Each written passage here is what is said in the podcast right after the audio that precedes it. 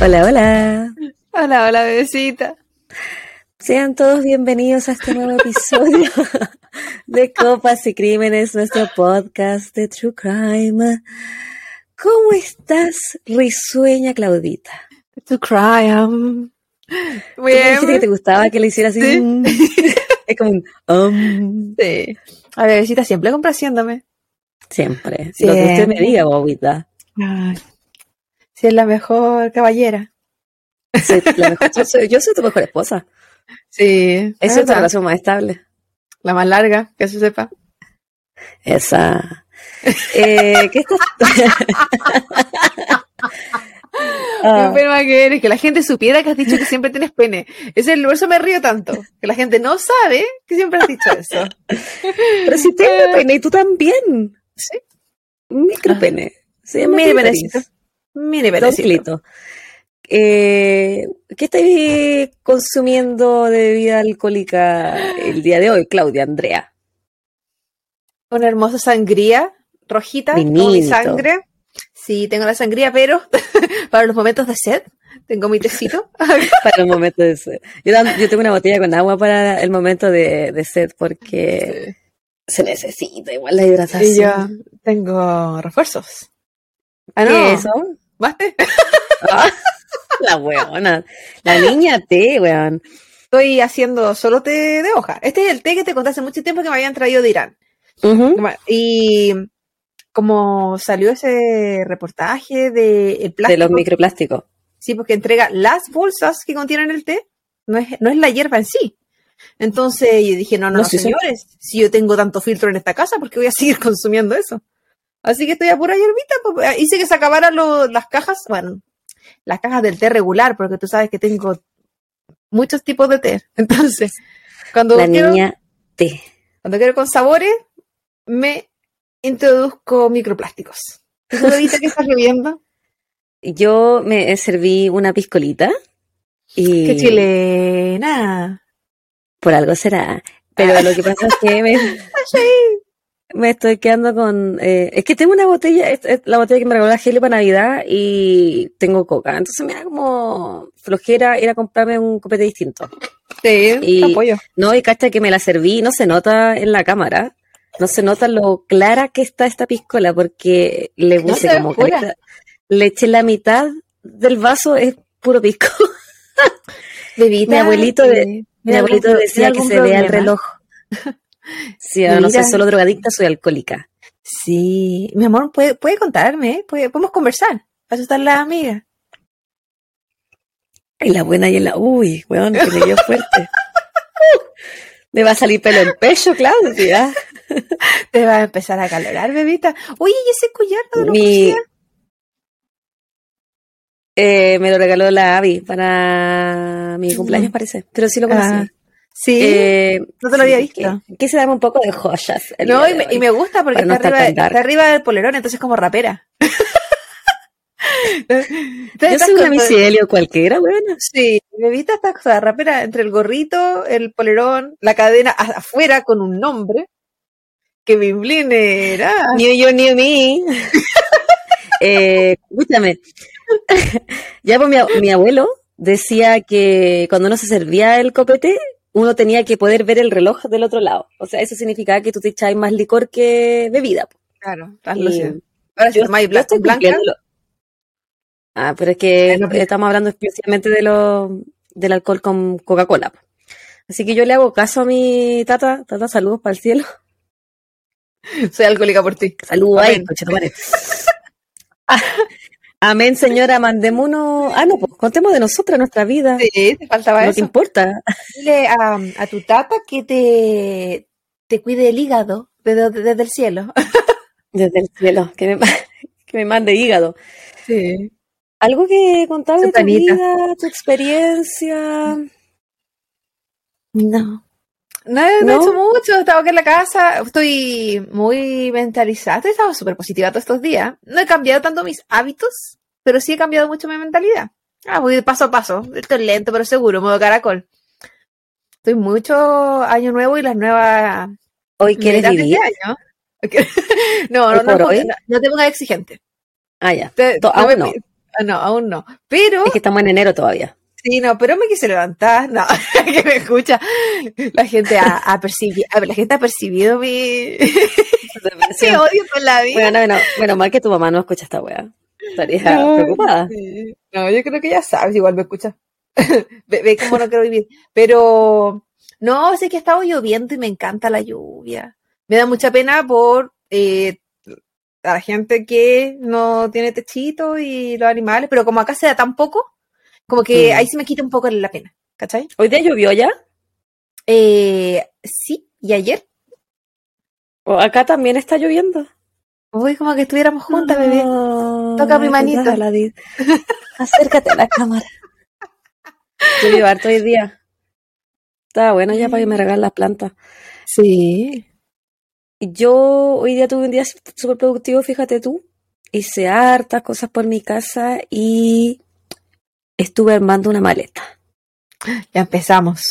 Empecé. Empezaba la cuenta regresiva de mis vacaciones que se vienen próximamente. Maravilloso.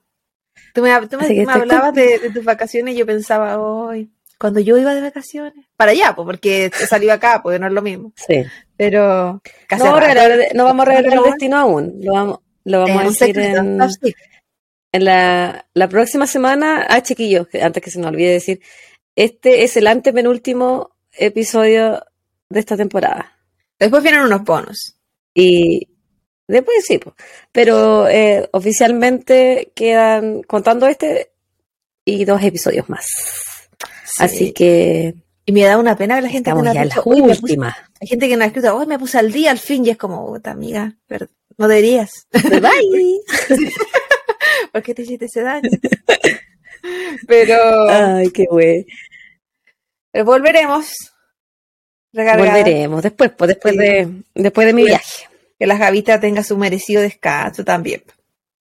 Ah, bueno, ya. De tanto no trabajar y drogarse este año, que me, del año pasado que me he cansado. De la alcoholismo y la cesantía. Sí. Eh, unos saludos, guaguito, usted primero y yo después. ¿Me lanzo? ¿De tinca? Bueno... Sí, tengo unos saludos que me han hecho reír bastante. Es que la gente, yo de repente me da risa porque digo, ¿qué es lo que estoy proyectando? Pero lo amo y me hace reír. Y después digo, ¿me debería reír o no? Me pongo en duda. ¿Me, está, me querían ofender? ¿Es esto no? realmente gracioso o debo llorar? Claro, era, a veces pongo en duda, ¿esto era una ofensa o una gracia? Pero no, yo siempre riendo.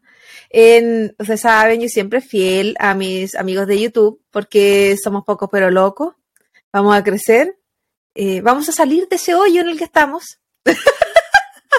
Bueno, y si no salimos nos quedamos ahí, pues nos revolcamos un rato y después se acabó, se acabó la fiesta. Digo, con por Spotify. eh, es para Patricia Vázquez. Y que no, nos escribió, hola linda, acabo de ser tía abuela hace dos meses de una preciosa niña llamada Claudia y no para de llorar. Ahora lo entiendo todo.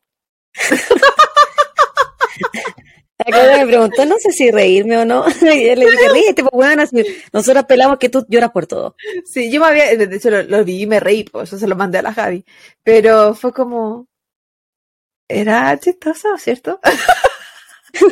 No, Patricia, muchas gracias. Bien, me, me reí mucho y sí, pues yo no sé si todas las Claudias seremos lloronas, pero al menos la que tiene aquí presente, oh, la amiga lloro por mí, por todos mis compañeros. Y con hartas ganas. Sí. ¿Sabéis que hace rato que no lloro con todo pulmón? Y a mí me encanta cuando uno llora de esa manera, porque aparte que termináis súper cansado, es como súper, como que botas mucho estrés. Pero hace rato que no me pasa. Después, siento que hace, hace rato que no, no tengo gusta, ese dolor no me gusta profundo. Llorar. Ah, yo sí. Sí, no, ah, me gusta llorar. Yo no, lloro porque todo me duele, pero cuando me han dolido así como cosas profundas, profundamente, que he llorado ya. Del como alma, de, como desgarrador. Que eso, eso que te duele el pecho. Eh, a pesar pero yo siento de, que, Claudia, de eso no es una situación bonita. No, no es bonito, pero si uno está sintiendo esa pena, que bueno botarlo, de alguna forma, se tiene que salir. No es bonito tener pena, pero la, así es la vida, así la vida no todo es precioso y a veces... Para apreciar lo, las cosas, los momentos felices hay que tener momentos tristes. Mira qué poética que soy. Por eso. Y después de esas palabras. No te aprecio la vida. Ya, yo le voy a mandar un saludo a Caro Tortelo.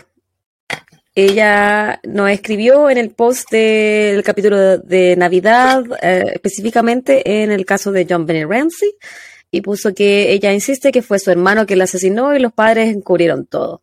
No tengo pruebas, pero tampoco dudas. Y que se va, apenas tenga tiempo, se va a dar una mega maratón de nuestro podcast. Tranquila, Caro, porque vamos a terminar la segunda temporada, así que no es la idea que te quedes sin episodio. Hay tiempo a veces. Muchas gracias por las intenciones. Muchas gracias. Muchas gracias. Muchos saludos, Caro. Para el año nuevo eh, nos saludaron algunas amigas del podcast como bebecitas, bla, bla, bla. Y otras personas nos saludaron como copitas. ¡Con lo tan tierno! Yo eh, lamento manchar la mente a toda la gente. Pero yo siempre cuando la gente me dice copita, y pienso en la copita menstrual. Entonces me llaman. Claudia. Hola, copitas. Yo solo Pero ¿cómo decir, dices eso? Yo solo quiero decir menstrual.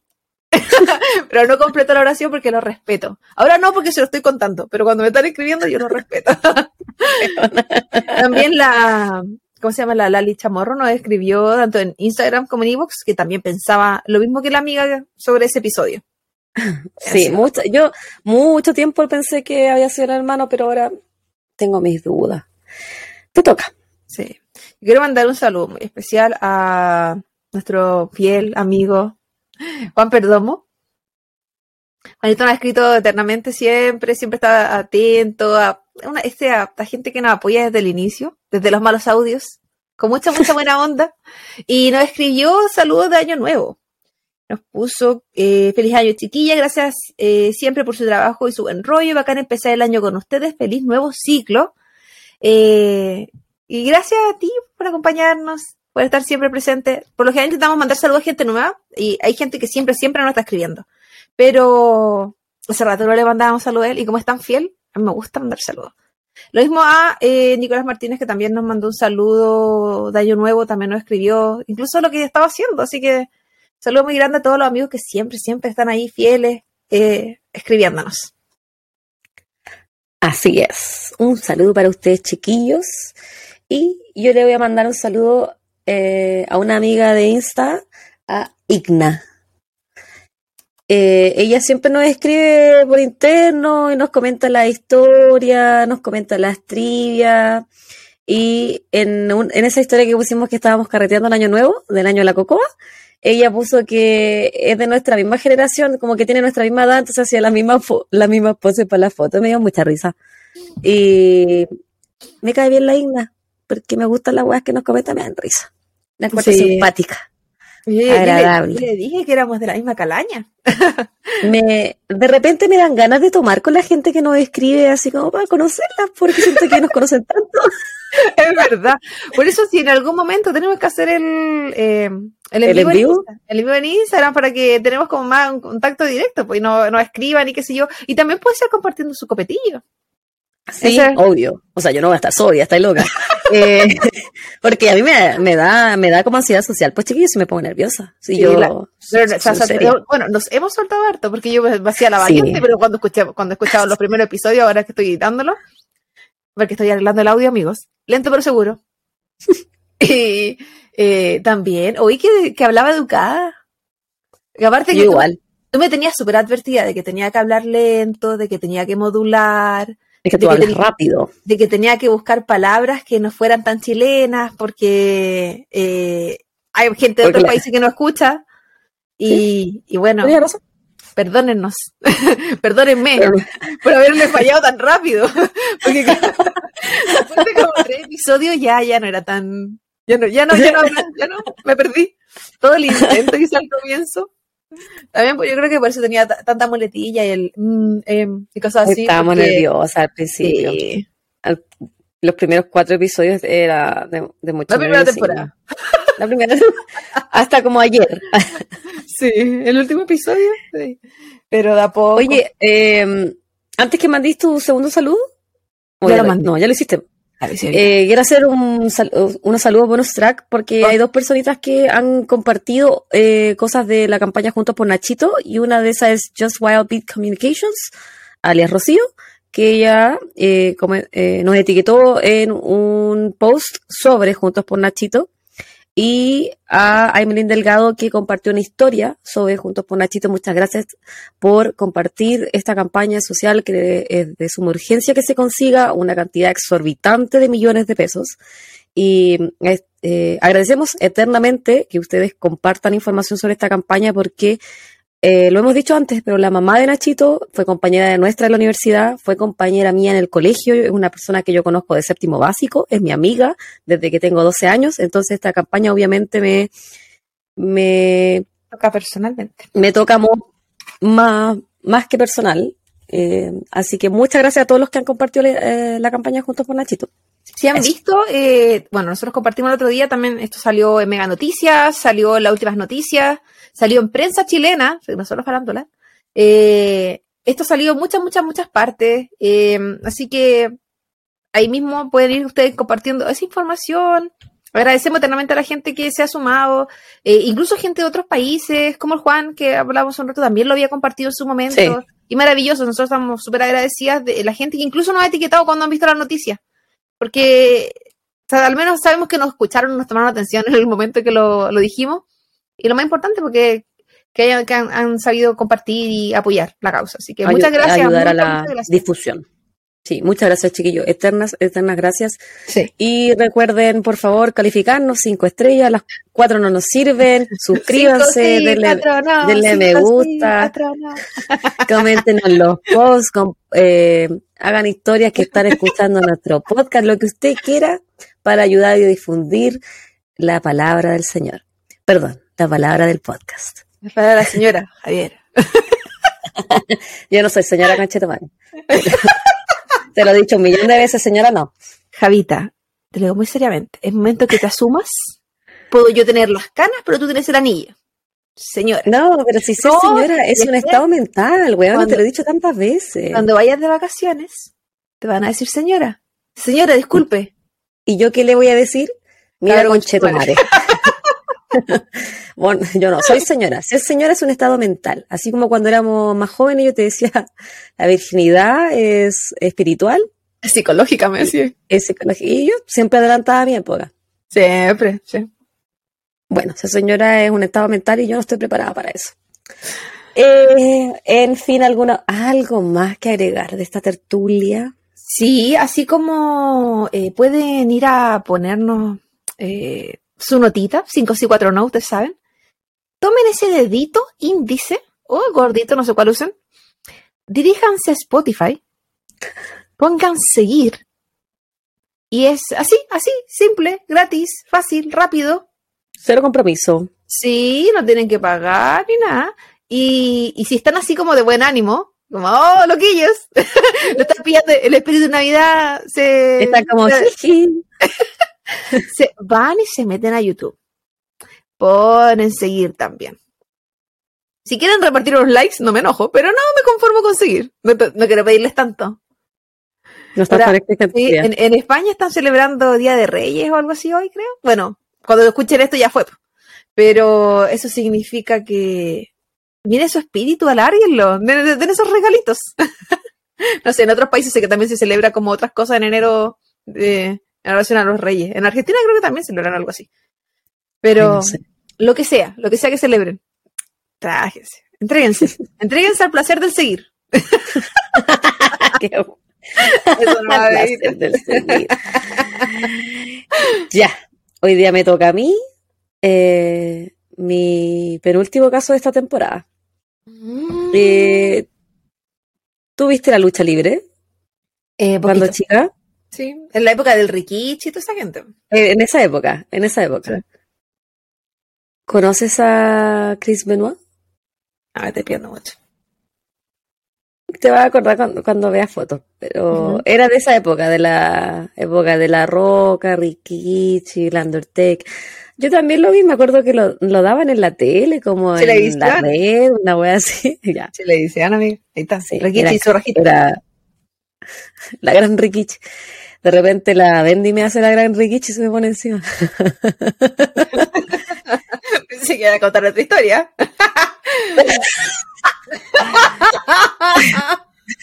Me dice la gran Rikichi. Ya.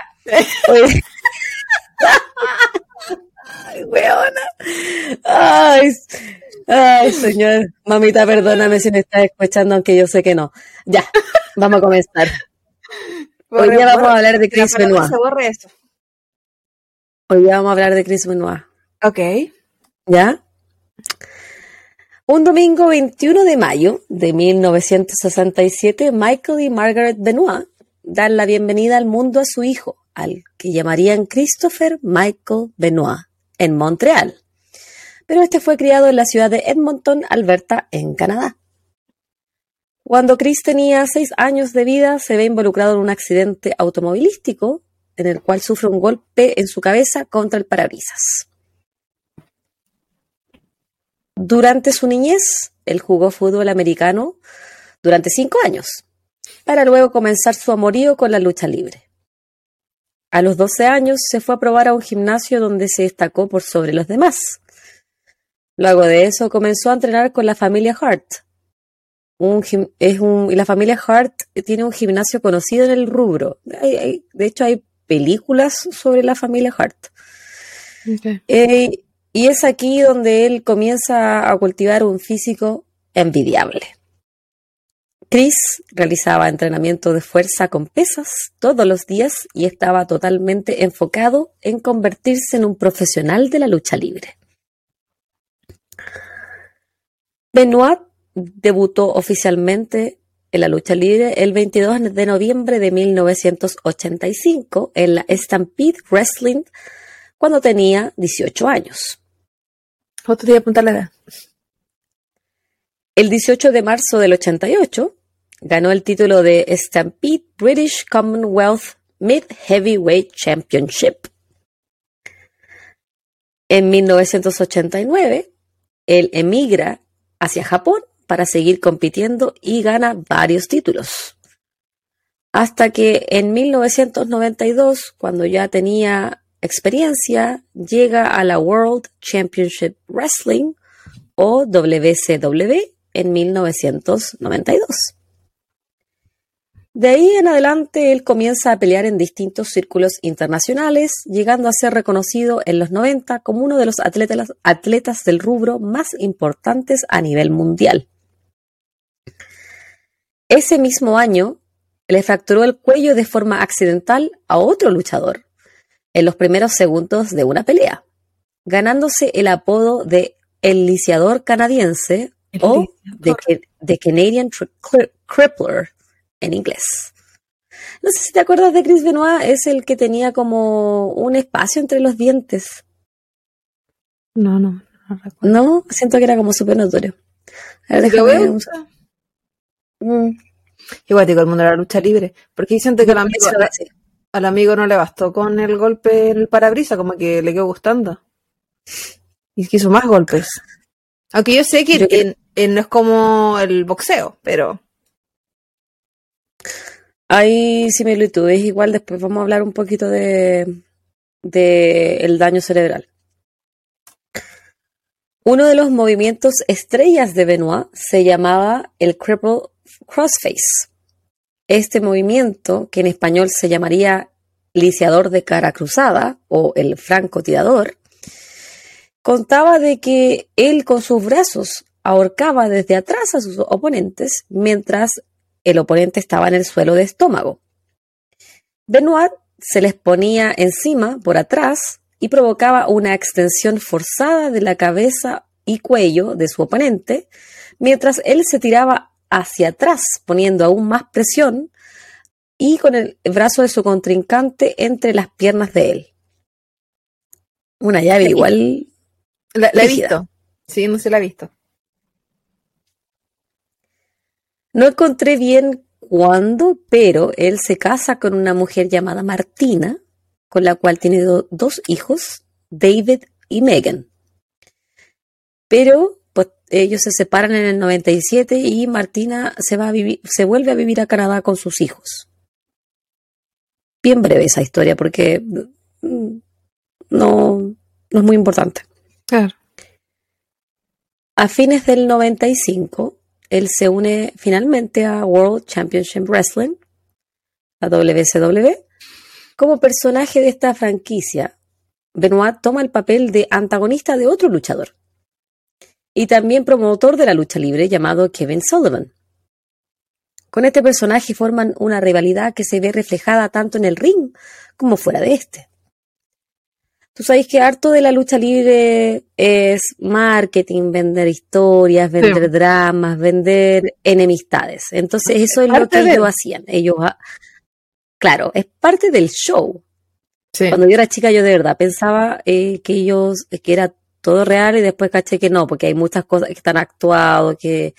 que está pauteado quién va a ganar, quién, quién no va a ganar. Eso no significa que no se saquen la mierda en algunas ocasiones, porque se están tirando de, de una escalera, o se están pegando con silla. Eso uh-huh. sí es verdad, pero pero hay está pero, todo pauteado, no es lo mismo que la U F C, por ejemplo. Se, que se preparan para, para eh, realizar esas como maniobras.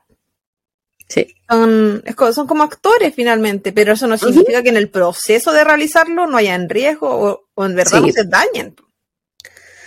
Bueno, uno de estos culebrones que armaron de esta rivalidad entre Sullivan y Benoit era decir que Benoit estaba teniendo una affair con la esposa de Sullivan, Nancy, quien si bien no era peleadora, sí era un personaje de la lucha libre y su nombre era Woman.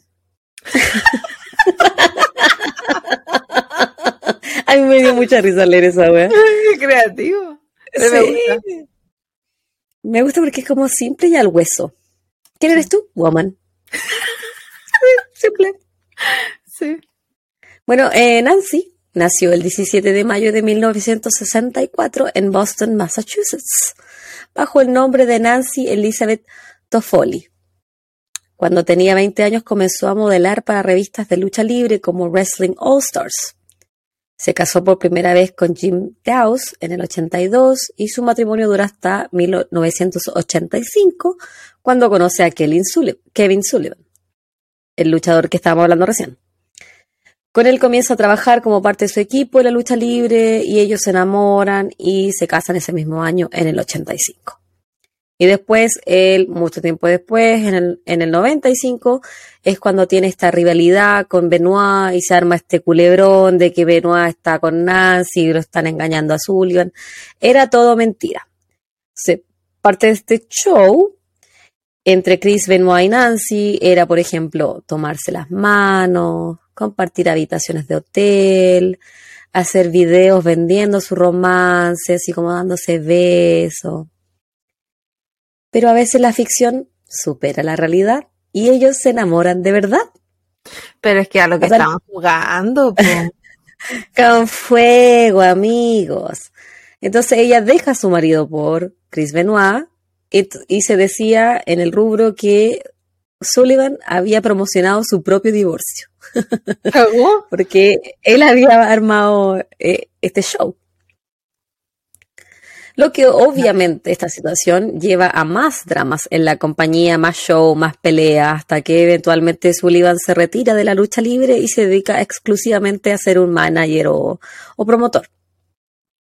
Y ellos se quedaban juntos, el Benoit con la Nancy. Espérate que tengo sed. El cuático, que uno no, presta, no se presta para eso, po. No está bien, no corresponde. Y como nosotras... Pero me quiere, yo llegué antes que Esteban. Pero en el caso de ella es como no solo está, porque una cosa es que esté haciendo el show, pero otra saca, o sea, hacer videos donde ves o cosas así como que no corresponde. Sí, compartían hasta la habitación del hotel. Por eso, o sea, porque para te faltó solamente sac- bajar los calzones a tu esposa. Sí, es como ya grabémonos tocándonos para pa publicidad. No, pues es que no corresponde. Y sin cámara. Practiquemos. Para que sí. salga bien, para que sea creíble. a, a principios de la década del dos mil, Chris Benoit conoció a otro luchador llamado Eddie Guerrero. A él me suena. Sí, pues. Que viva la raza, decía Eddie Guerrero. Ellos se conocieron en Japón en una pelea en la cual Chris dejó inconsciente a Guerrero. Y a pesar de las diferencias que ellos tenían fuera del ring, se vuelven grandes amigos. Guerrero es un hombre de procedencia hispana, casado, con hijos, bastante religioso, a diferencia de Benoit, quien era totalmente lo opuesto. Sin embargo, cercanos a la pareja de luchadores describieron una hermosa amistad entre ambos, algo que no era muy común en un rubro exigente y altamente competitivo como es la lucha libre. Chris Benoit, en su paso por la franquicia, ganó múltiples campeonatos como Heavyweight, Tag Team, Triple Crown, United States Heavyweight, etcétera. Hasta que eventualmente se va de la W C W en el dos mil y la cambia por la W W F, donde se encuentra con reconocidos luchadores como Chris, Ge- Chris Jericho, Triple H, La Roca, Undertaken y muchos más. Los famosillos. Él llega, muchos famosillos. Él llega a la W W F junto con otros colegas que venían de la W C W. Entre ellos se, con- se encontraba su gran amigo Eddie Guerrero. Y a lo largo de sus siete años junto con esta compañía, Chris Benoit ganaría más de diez títulos. Entre ellos, ganó cuatro veces el cinturón intercontinental y tres veces fue campeón de Estados Unidos. A este gallo le iba bien. Es súper, ¿Eh? es súper conocido, Claudia. Bueno, cuando apenas veáis su foto, decir, ah, ya, este bueno es. En tu cumpleaños una vez no vimos, sí, en tu cumpleaños una vez no vimos uno uh-huh. de la lucha libre también. Sí. Pero yo no lo conocí, bueno, todavía no lo conozco. Esteban siempre que vemos vemos fotos, me dice, este, este es el que tanto cumpleaños. Y yo digo, ay, ya, qué bueno. Mándale saludos. Eh, era un gallo, para los que no están viendo en YouTube, eh, uno que hacía así como con los deditos para abajo. Ya, es, de pelo largo, no tengo idea quién es, pero él estaba en el restaurante que estábamos en mi cumpleaños hace, no sé, seis años. Y... Sí. Se, la gente que estaba en nuestra mesa se volvió loca, se sacaban fotos con él. Sí, fueron a, fueron a molestarle igual. Pero es simpático. Yo así como tú. Bien simpático. Un hombre corpulento. Así como Chris Benoit ganó títulos, también tuvo muchas lesiones. En el dos mil uno lo operan del cuello, tuvo también lesiones de hombro, espalda, hernias, etcétera. Asimismo, Benoit tuvo múltiples traumas cefálicos.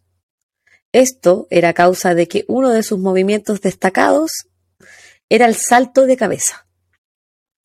Este constaba en que Chris Benoit se paraba en la cuerda más alta y luego se lanzaba, estilo piquero, encima de su contrincante para golpearlo con su cabeza.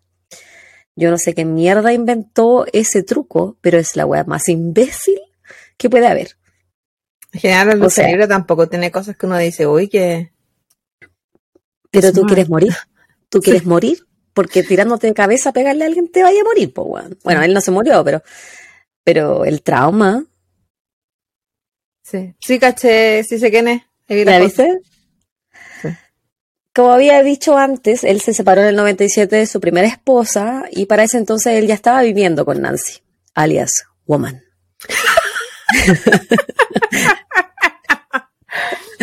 Literalmente cuando yo escribí esta historia y escribí el woman, puse jajajaja ja, ja, ja, al lado. Eso que eres. Como para pautear mi risa. Yo, ta- yo también he puesto lo mismo en algunos casos. Pues me río igual, pero... Yo también me río. Pero después no me voy a reír. El veinticinco no. de febrero del dos mil nace el primer y único hijo de la pareja llamado Daniel.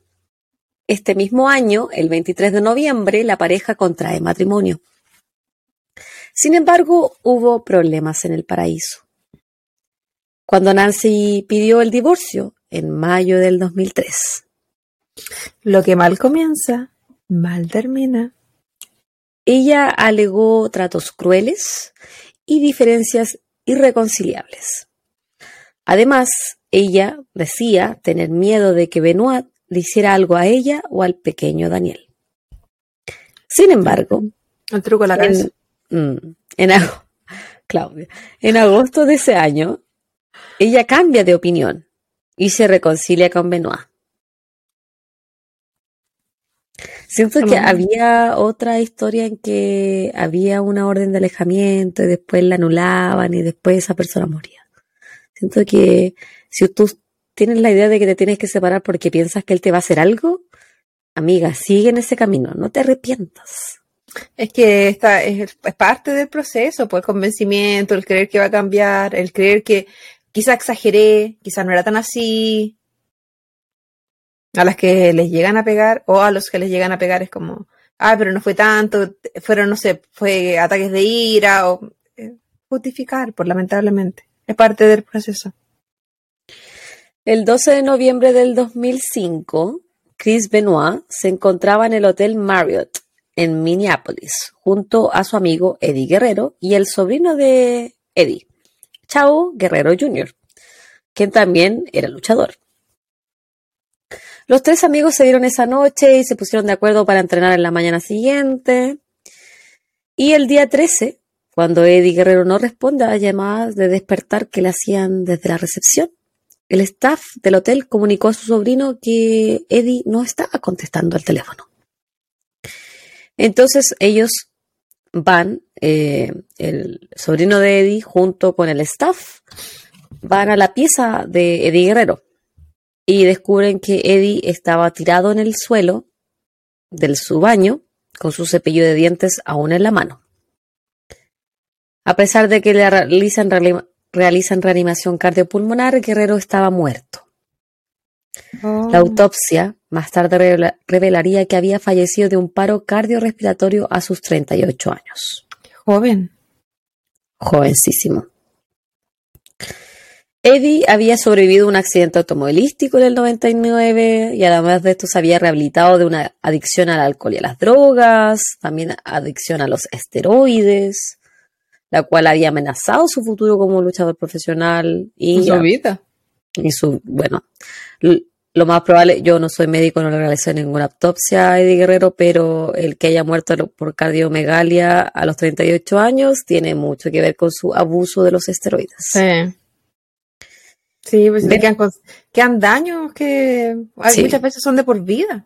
Sí, tumores al hígado, los riñones, obviamente, sí, no es, los esteroides no, no son para ser usados. No, no hay y que además de eso, sumarle las drogas y el alcohol. Sí. Benoit, al enterarse de la muerte de su hermano, su mejor amigo, comienza a caer en una profunda depresión. De hecho, el... El Chavo Guerrero, el sobrino, él eh, habla de que cuando él le cuenta a Benoit que Eddie se había muerto, se lo dice por teléfono y como que Benoit comienza a gritar así como, como un animal. Decía que, desgarrador. Sí, decía que eh, Chris Benoit era una persona que siempre estaba calmada, que no mostraba mucho sentimiento y cuando él le dijo que se había muerto su mejor amigo era como... escuchar a un bebé llorar. Ah, era totalmente desgarrador. Qué terrible.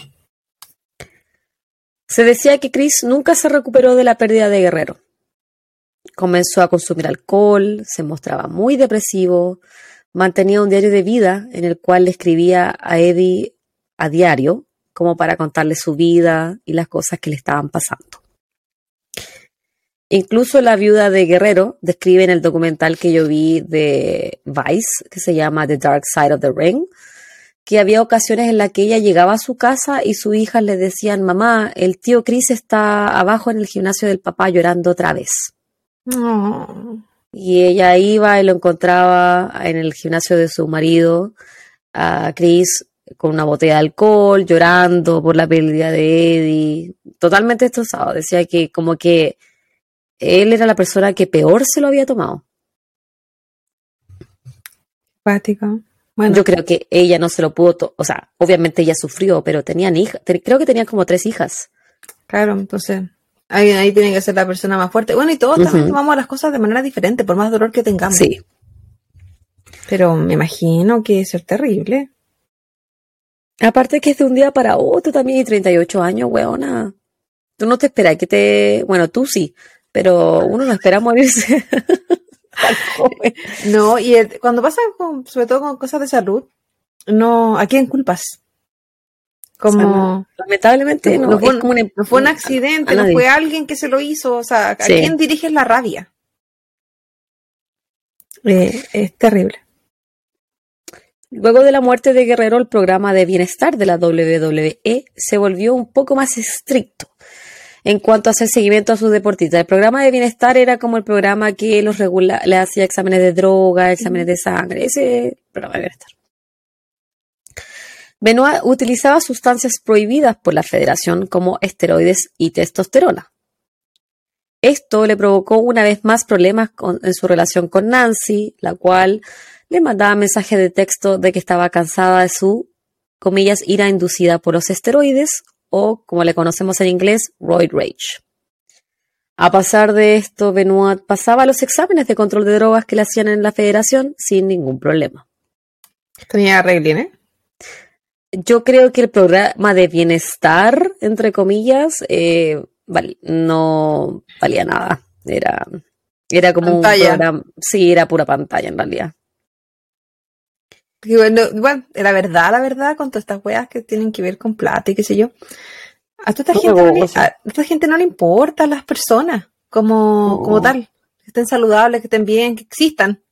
No, lo único que le interesa es lo que esta gente genera. Sí, pues, plata. ¿Mm? Son productos. Durante el primer semestre del dos mil siete, Chris Benoit comenzó a mostrar un lado distinto de su personalidad a sus cercanos. Benoit se había vuelto paranoico, se comenzó a obsesionar con que los fans de la lucha libre podían ser peligrosos, que alguien lo estaba siguiendo o que incluso lo podían secuestrar. Benoit comenzó a tomar rutas alternativas para ir al gimnasio todos los días o incluso cuando tenía que ir al aeropuerto. También manejaba autos distintos por miedo de que alguien lo estuviese siguiendo. La hermana de Nancy, Sandra Toffolin, Toffoloni, no sé cómo lo dije al principio, pero era Toffoloni. Toffolin. Toffolin. Toffoli. En el documental de The Dark Side of the Ring, ella describe que durante semanas Chris actuaba extremadamente paranoico. Constantemente chequeaba la alarma de la casa en la noche, pensaba que alguien lo estaba siguiendo, se revisaba él mismo por si tenía algún dispositivo de seguimiento, así como en su auto, un G P S. Vale, ¿no? Sandra decía que esto era muy fuera de lo común para la personalidad de Benoit, que por lo general era bastante relajado. Y aquí era totalmente lo opuesto. De forma paralela, Nancy le comentó a su hermana que estaba tratando de que Benoit se retirara de la lucha libre. Pensaban en erradicarse a Atlanta y formar una escuela de lucha libre, la que se llamaría Academia Benoit. Sin embargo, Chris no estaba del todo preparado para dar este paso. No se tomaba nunca tiempo libre y a pesar de casi siempre estar lesionado, no paraba de luchar y de participar en peleas importantes de pay-per-view. Yo me imagino que terapia, salud mental y todo eso jamás. Cero. No, yo creo que esa buena existía. Al menos yo no encontré ninguna información de que ah, le hubiesen hecho. Sí. Evidentemente, él estaba en una profunda depresión después de sí. la muerte de su amigo y no vi en ninguna parte que alguien lo hizo o él hizo hacer terapia. Hasta ahí nada. Qué, qué terrible. Igual que bático tener tanta plata y que eso no exista en tu mundo. Y tanta gente lo conoce, pero no puede acceder porque no tiene plata. Dualidades de la vida. Injusticias de la vida. El veinticuatro de junio del dos mil siete, Chris Benoit estaba en la agenda para aparecer en un evento por pago de la doble u doble u E llamado Vengeance Nights of Champions en Houston, Texas. Se esperaba que Benoit saliera victorioso de esta pelea y con el título de Extreme Championship Wrestling World Championship. Pero él nunca llega. Al día siguiente, el Chavo Guerrero junior, cuando se entera de que Benoit no llegó nunca a pelear, le comunica al director de relaciones con los talentos, o sea, con los peleadores, John Laureantis, que él había recibido extraños mensajes de voz provenientes de Benoit el día veintitrés de junio. o sea, la noche, el día anterior. Ese sábado veintitrés a las tres treinta pe eme, Chris le comunica al Chavo que, había quedado, que se había quedado dormido y que no había podido tomar su vuelo hacia Texas. Al recibir este mensaje, Guerrero lo llama de vuelta. Chris le contesta con una voz extraña, algo cansado, y termina la conversación. Después de esta llamada, Guerrero quedó preocupado, así que lo llamó de nuevo doce minutos más tarde, pero Benoit no le contestó. A las tres cuarenta y cuatro pe eme, Benoit llama de vuelta a Guerrero y le dice que no le pudo contestar porque estaba al teléfono con la aerolínea cambiando su vuelo. Durante esta llamada, Chris le comunica a su amigo que había sido un día estresante para él porque Nancy y Daniel se habían intoxicado con comida. Ese mismo día, otro colega se comunica con Benoit. Este último le dice que Nancy estaba vomitando sangre y que Daniel también vomitaba. Durante el veinticuatro de junio, entre las tres cincuenta y uno y las tres cincuenta y ocho a eme, se enviaron cinco mensajes de texto desde los celulares de Nancy y Chris a colegas. Cuatro de estos mensajes indicaban la dirección de la casa de los Benoit en Fayetteville, Georgia, mientras que el último mensaje, el que recibió el Chavo Guerrero, decía: los perros están en una parte cerrada de la piscina y la puerta de atrás está abierta. Durante este día, Benoit también le dejó un mensaje de voz a otro amigo y llamó a un manager de la doble u doble u e para indicarle que su hijo Daniel estaba vomitando y que él y Nancy estaban en el hospital con él, por lo que no alcanzaría a llegar al evento en Houston. Eso es lo que pasó ese fin de semana. ¿Y eran eh, o sea, ahora mensajes erráticos o eran solo dando información? ¿O tenía una conversación con las personas? No, era solo dando información. No había, no era que ella, él haya estado conversando. Eran solo mensajes únicos que llegaban. O sea, como que no claro. estaba hablando, me mandaste un mensaje y me dijiste que eh, la, están los perros atrás de la parte de la piscina. ¿Una wea así? ¿Era nada? Claro. Era nada. ¿Y, na- ¿Y nadie le mandó un mensaje de vuelta? No. O sea, solamente el Chavo Guerrero intentó comunicar. Es como que, claro, la gente decía, a mí me llegó este mensaje, era como muy raro, pero no supe qué pensar. Como que la gente no reaccionó, weón. No sé, esa parte la encontré como media enredada. El único que reaccionó de verdad fue el Chavo Guerrero. ¿Cachai? Uh-huh. Como que dijo, oye, ¿sabéis qué? Este gallo no se presentó a pelear y, y me llegaron estos mensajes de él. Y eso fue si, uniendo los hilos. Si igual alguien me dijera, ¿sabéis que mi hijo estaba vomitando todo el día? O mi esposa y mi hijo estaba vomitando todo el día y vomitaron sangre, uno igual llama, así como, ¿están? ¿Pero están bien? Como, ¿en qué hospital están? O no sé, nada. Mm. Recibieron la información nomás. O sea, amigos, amigos, en verdad no eran. No, yo creo que no, porque, porque tú me mandé mensajes de, de, tú me mandé mensajes de que la bebé tiene un moco y yo te respondo, así como, ¿dónde? ¿Cuánto? Va muy duro, pero es como que uno se interesa, po. Y es verdad, chiquillo, yo le mando mensaje a toda la Claudia porque la Claudia tiene mucha más experiencia con niños que yo. Yo no sé nada. Pero bueno. Entonces, guaguita, volviendo al lunes veinticinco de junio. Después de que Guerrero le comunica a la doble u doble u e sobre los mensajes que había recibido de Benoit y que no sabían nada de él desde el día anterior, el personal de la doble u doble u e llama a la policía de Fayetteville para que hicieran un chequeo de bienestar o un wellness check en la casa de los Benoit. Cerca de las cuatro pe eme de ese día, la policía local encuentra en la casa de los Benoit el cuerpo de Nancy atado de manos y pies con una poza de sangre bajo ella. El cuerpo de Daniel fue encontrado en su cama con una Biblia cerca de él y un cuchillo bajo su cama.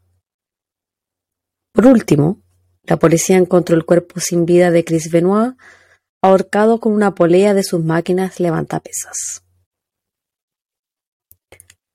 Inmediatamente se le informa a la doble u doble u E sobre el deceso de su peleador y la familia de él. Esa misma noche del lunes veinticinco de junio, la empresa realiza un tributo televisivo de tres horas de duración en donde se celebran a Chris Benoit, su vida y su importancia como peleador para el rubro. No fue hasta la última hora de la transmisión en la que salieron a la luz reportes que indicaban que las tres víctimas habían muerto de manera distinta y que la policía estaba trabajando en la teoría de que Chris Benoit era el único responsable de la muerte de su familia para luego quitarse la vida. El martes veintiocho, Vince McMahon, el presidente de la doble u doble u E, comunica que el tributo lo habían realizado antes de enterarse de los horrendos detalles que rodeaban los asesinatos de los Benoit, por lo que la empresa dejaría de mencionar el nombre del luchador desde ahora en adelante y se distanciarían de su imagen, cosa que pasa hasta el día de hoy. Esta cuestión tiene que ver con marketing y plata porque nunca le importó él como persona. Por supuesto que no. Lo que se cree que pasó fue lo siguiente. El viernes veintidós de junio, Chris Benoit fue a ver a su doctor, Phil Astin, quien le recetó testosterona. El cuerpo de Benoit era incapaz de generar esta hormona por sí solo, producto del consumo prolongado de esteroides que el luchador tenía. El doctor Astin describió la actitud de Chris como tranquila. No mostraba signos de rabia o estrés. Más tarde ese día, se cree que Chris y Nancy tienen una disputa doméstica en su casa. Cuando encontraron el cuerpo de Nancy, sus manos estaban amarradas con cables y sus pies con cinta adhesiva. Una pelota hecha con calcetín y cinta adhesiva fue encontrada en la cocina, cubierta de sangre seca. La policía cree que esta bola fue fabricada con la intención de hacer un objeto que amordazara a Nancy. Su cuerpo fue tapado con una manta y una Biblia se encontraba a su lado. Los daños al cuerpo de Nancy eran los siguientes. Ella había sido estrangulada con un cable, mientras Chris tenía su rodilla posicionada en su espalda. Había sangre bajo su cuerpo, lo que indicaba que ella había tratado fallidamente de defenderse de su atacante. Además de esto, había alcohol en su sangre, hidrocodona, un opioide para el dolor, y alprazolam, un ansiolítico relajante, y esos estaban en niveles terapéuticos, por lo cual no se, no se dice que ella estaba drogada, sino que estaban en niveles terapéuticos. Pero al mismo tiempo era difícil determinar su data de muerte debido al nivel de descomposición de su cuerpo. Se cree que murió el veinticinco de, o sea, perdón, se cree que murió el, el viernes veintidós, pero no es la teoría nomás. Uh-huh. Daniel Benoit, de siete años, fue sofocado hasta la muerte en su habitación. Una copia de la Biblia se encontraba bajo su cuerpo. A pesar de que Daniel no tenía moretones, sí tenía heridas internas en la zona de su garganta, por lo que se cree que fue ahorcado, pero no por estrangulación manual, sino que Chris Benoit había utilizado su movimiento estrella, el Crippler, en su propio hijo. Además de eso, se encontró Xanax en el examen toxicológico de Daniel, lo que indicaba que este fue sedado previo a su asesinato. El pequeño también tenía marcas de agujas en sus brazos. Los investigadores pensaron que él estaba siendo inyectado con la hormona de crecimiento, ya que él era de contextura menuda, porque se supone que tenía el síndrome de X frágil.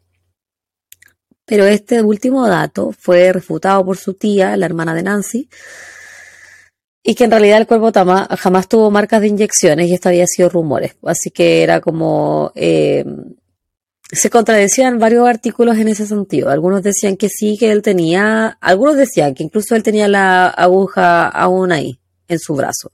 Y otros decían que no, que nunca tuvo marcas de inyecciones. Hay harto de... Y, eh... hay harta especulación. Sí.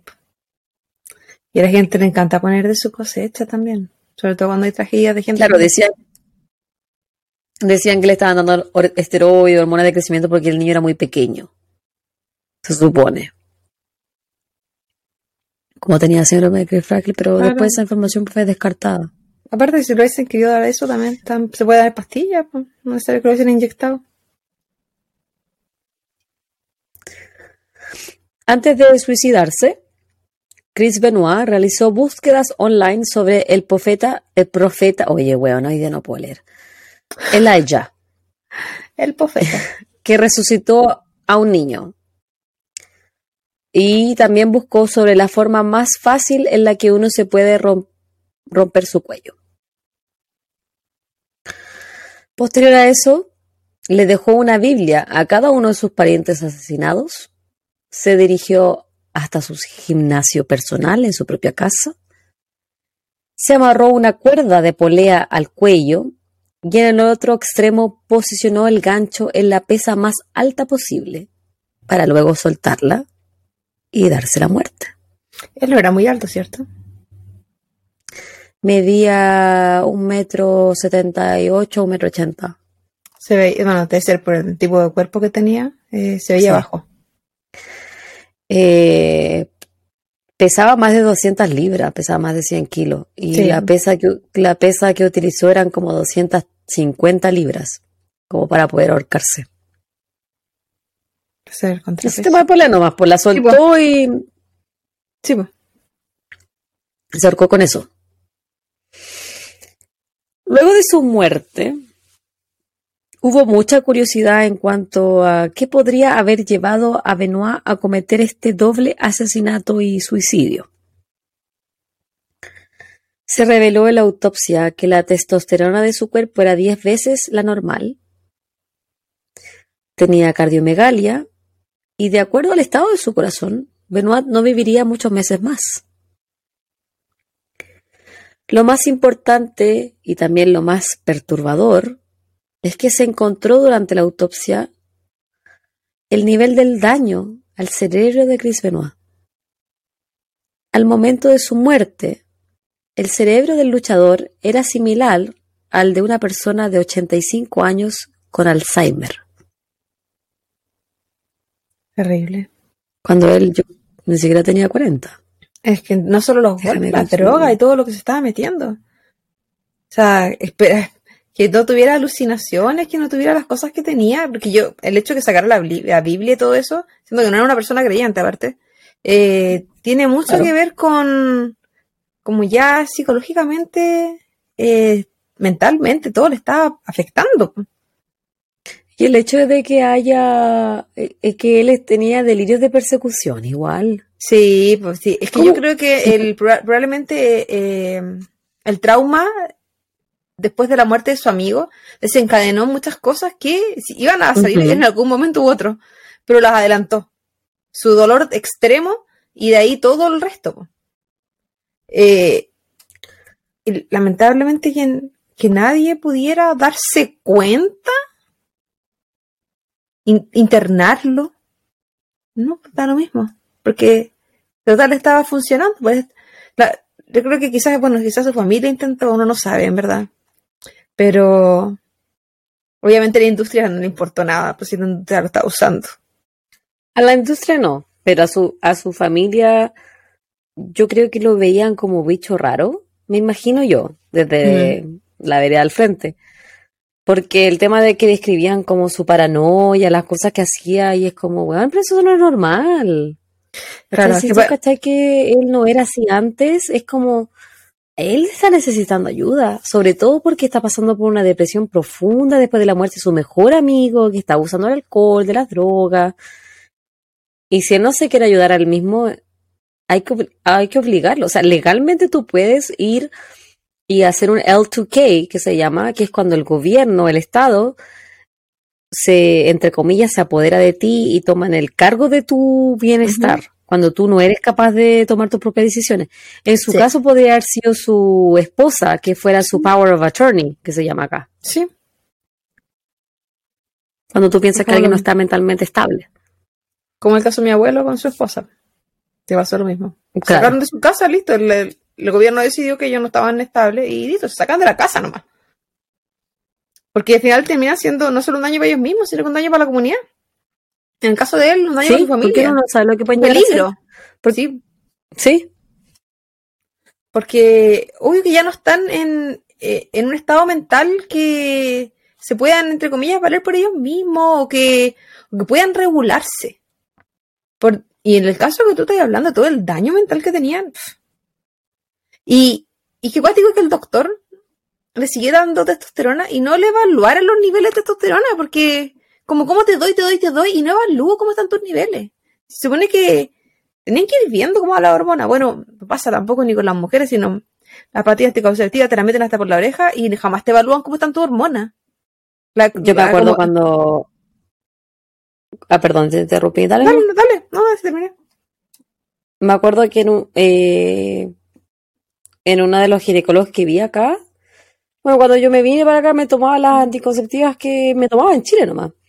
Y cuando se las mostré a mi ginecóloga de esa época, me dijo, esta es una dosis demasiado alta de estrógeno. Y... me dijo, no, esto es, tienes que dejar de tomarlo, y como que le dio mucho, eh, eh, con, en su, o sea, con razón tenía, porque yo estaba, como que me volvía loca en, cuando estaba con, en aquellos días del mes, ¿cachai? Como que me descompensaba, brígido. Cático.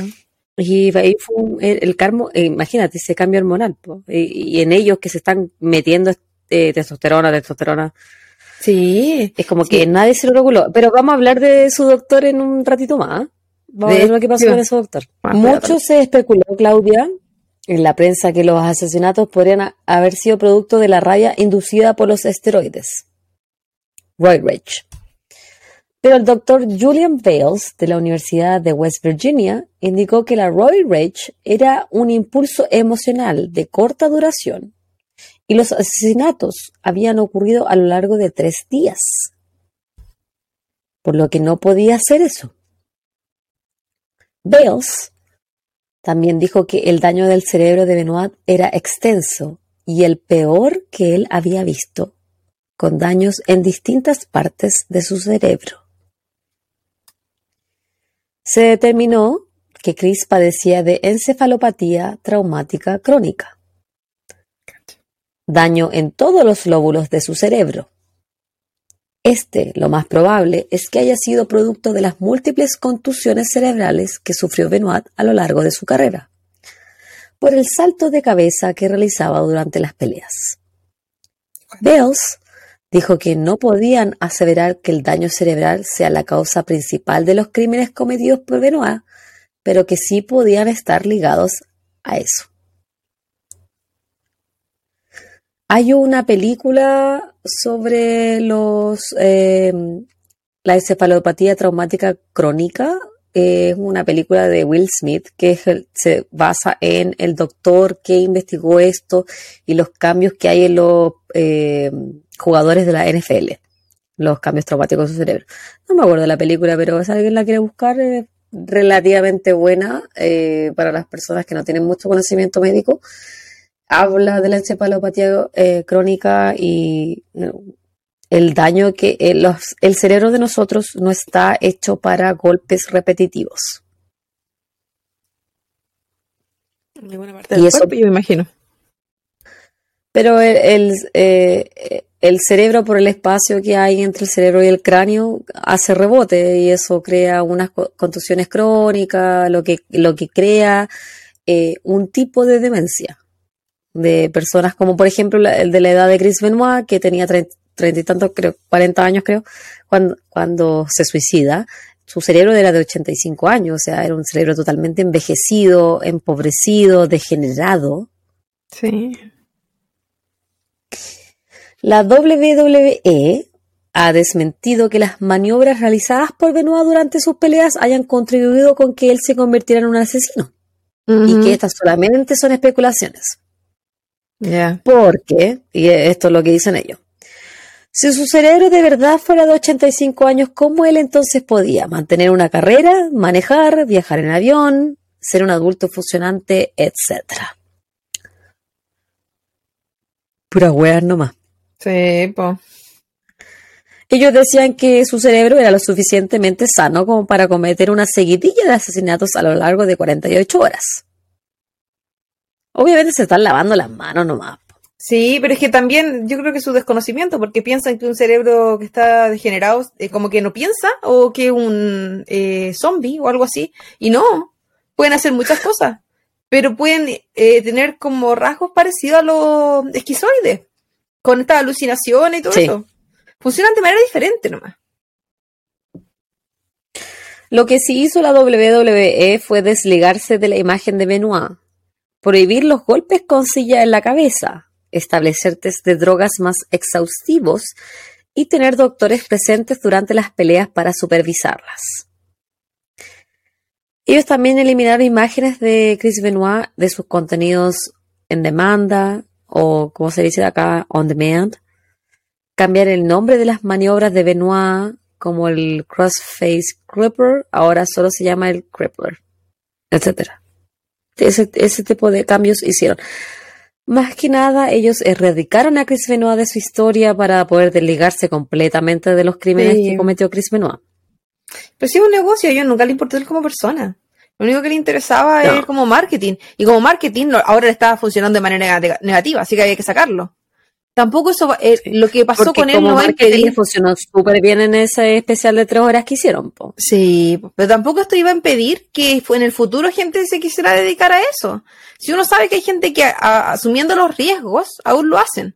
El tema es que mientras más transparente seas con las cosas que puedan pasar, también más te puedes desligar. O sea, ya, esto puede pasar con nosotros. Tómalo o déjalo. Hay gente que lo va a tomar igual. Claro, como los jugadores de la N F L, po.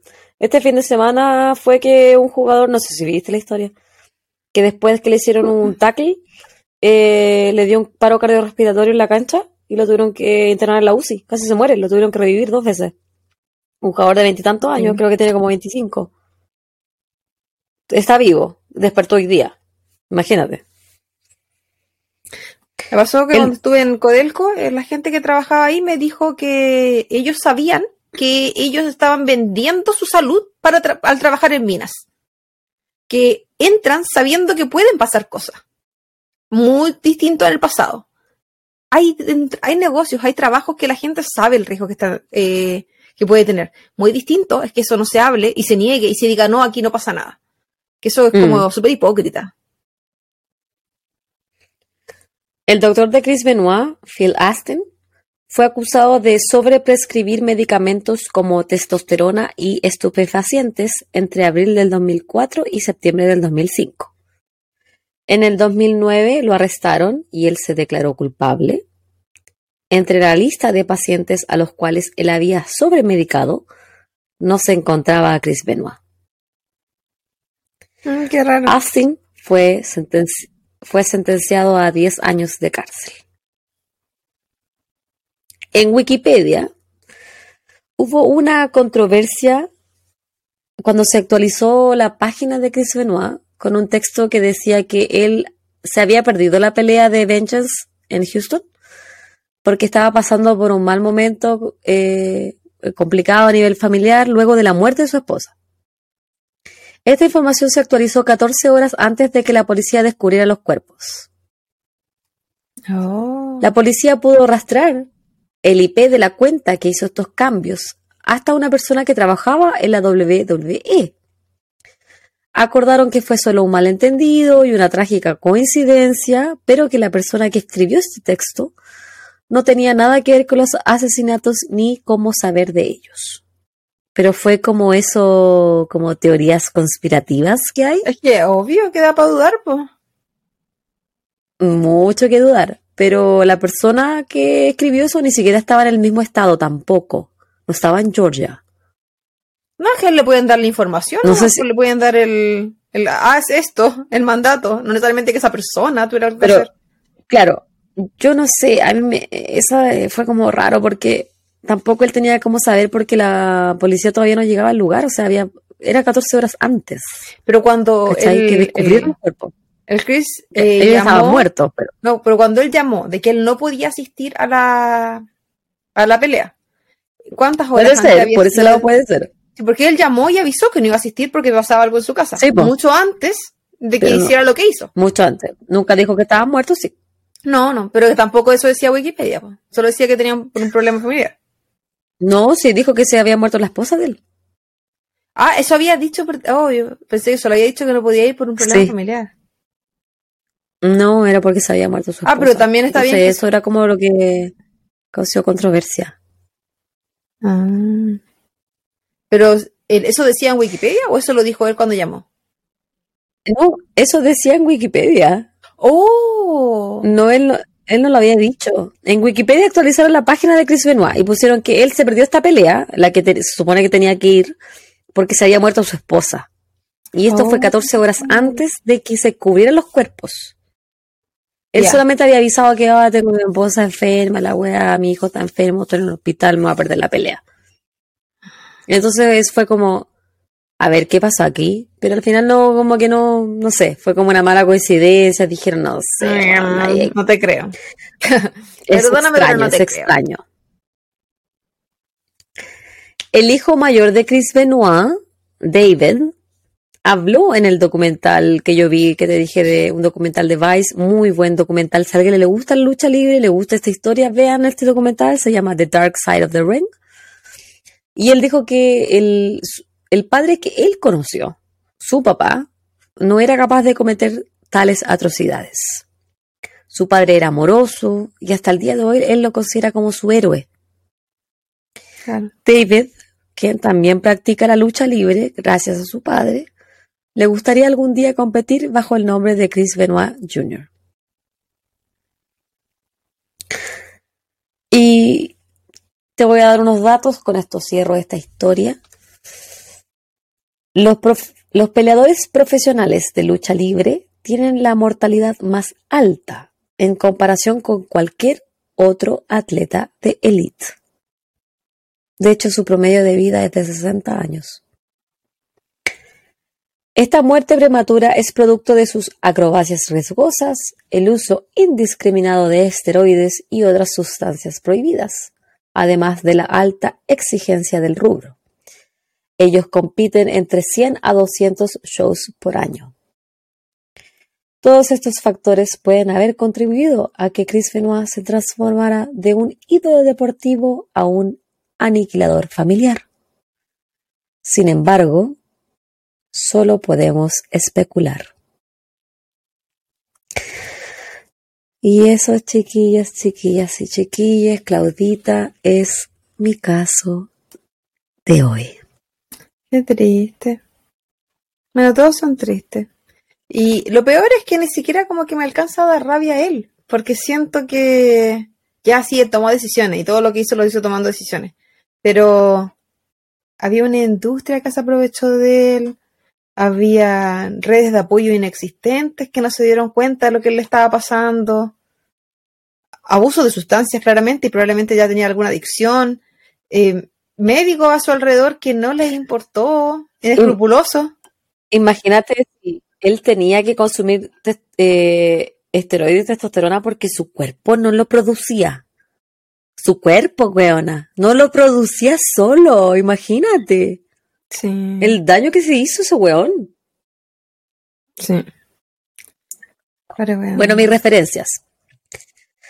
La página de Wikipedia de Chris Benoit, la página de Wikipedia de Nancy Benoit, la página de Wikipedia de el doble homicidio y suicidio de Chris Benoit, wrestler death punto com, pro wrestling fandom punto com, a b c news punto go punto com, all that's interesting punto com, morbid tourism punto com, esquire punto com, sports kita punto com, talk sports punto com y el documental de Vice, The Dark Side of the Ring, eh, una página de hollywood punto com y pro wrestling stories punto com.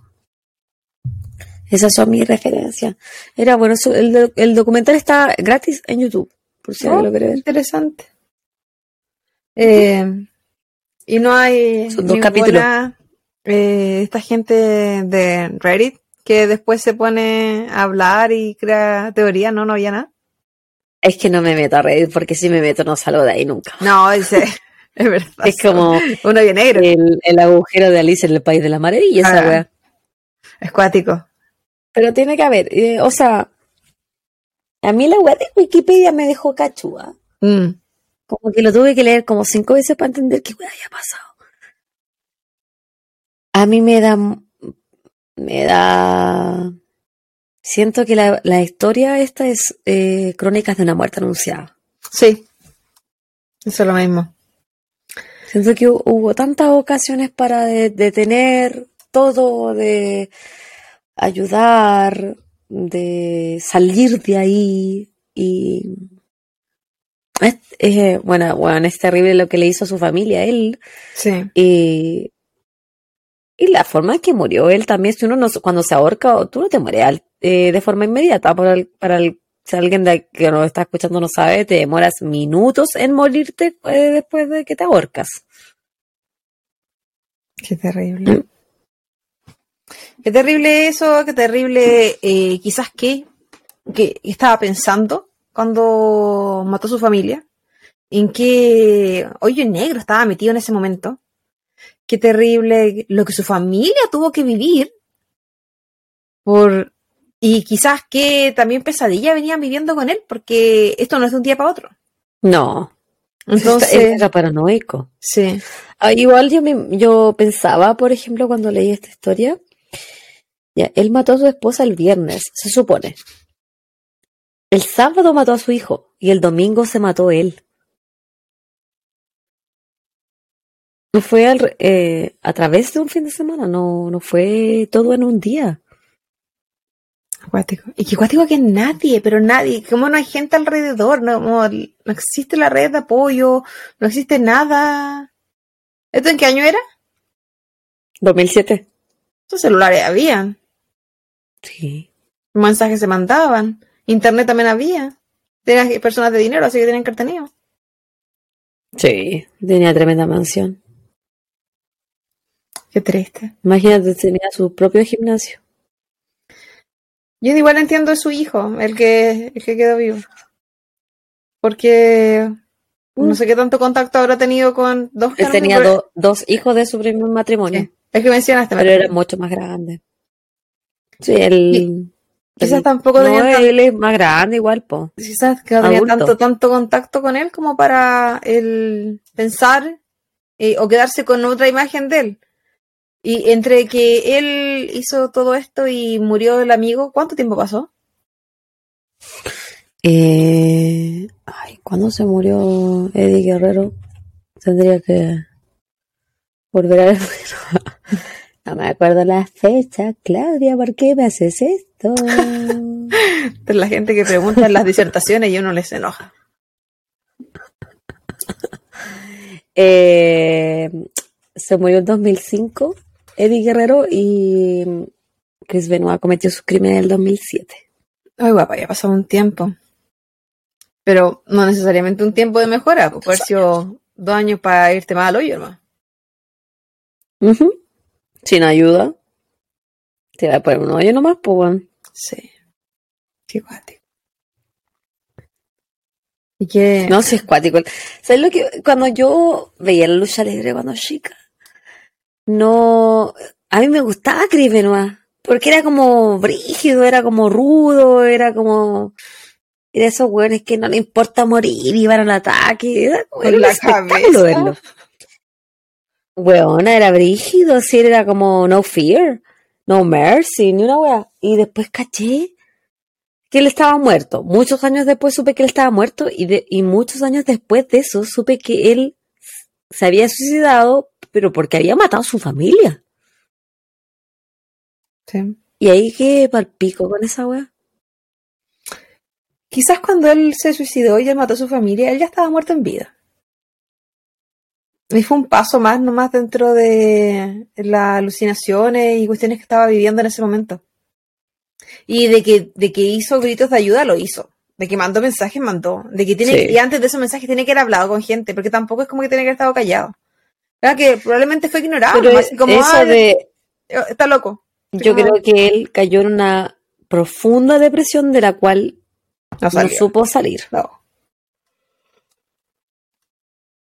Cuando que, se murió su amigo Eddie Guerrero. Puede que él ya haya estado con depresión antes de eso. Si es que la caca hormonal que tenía, hay que decir, ¿cómo te afecta la hormona en tu salud mental? Se la cagá, la cagá. Muchísimo. Entonces, puede que el desequilibrio hormonal le tuviera la cagá mentalmente. Sí. Mucho antes. Completamente de buena. Eso súmale una tragedia. Un factor externo más la cagá que tienes internamente. Como dijiste tú, la crónica de una muerte anunciada, esa cuestión era una cuenta regresiva nomás, que algo iba a pasar para que estallara. Sí. Tenía muchas ganas de hacer este caso. ¿Sí?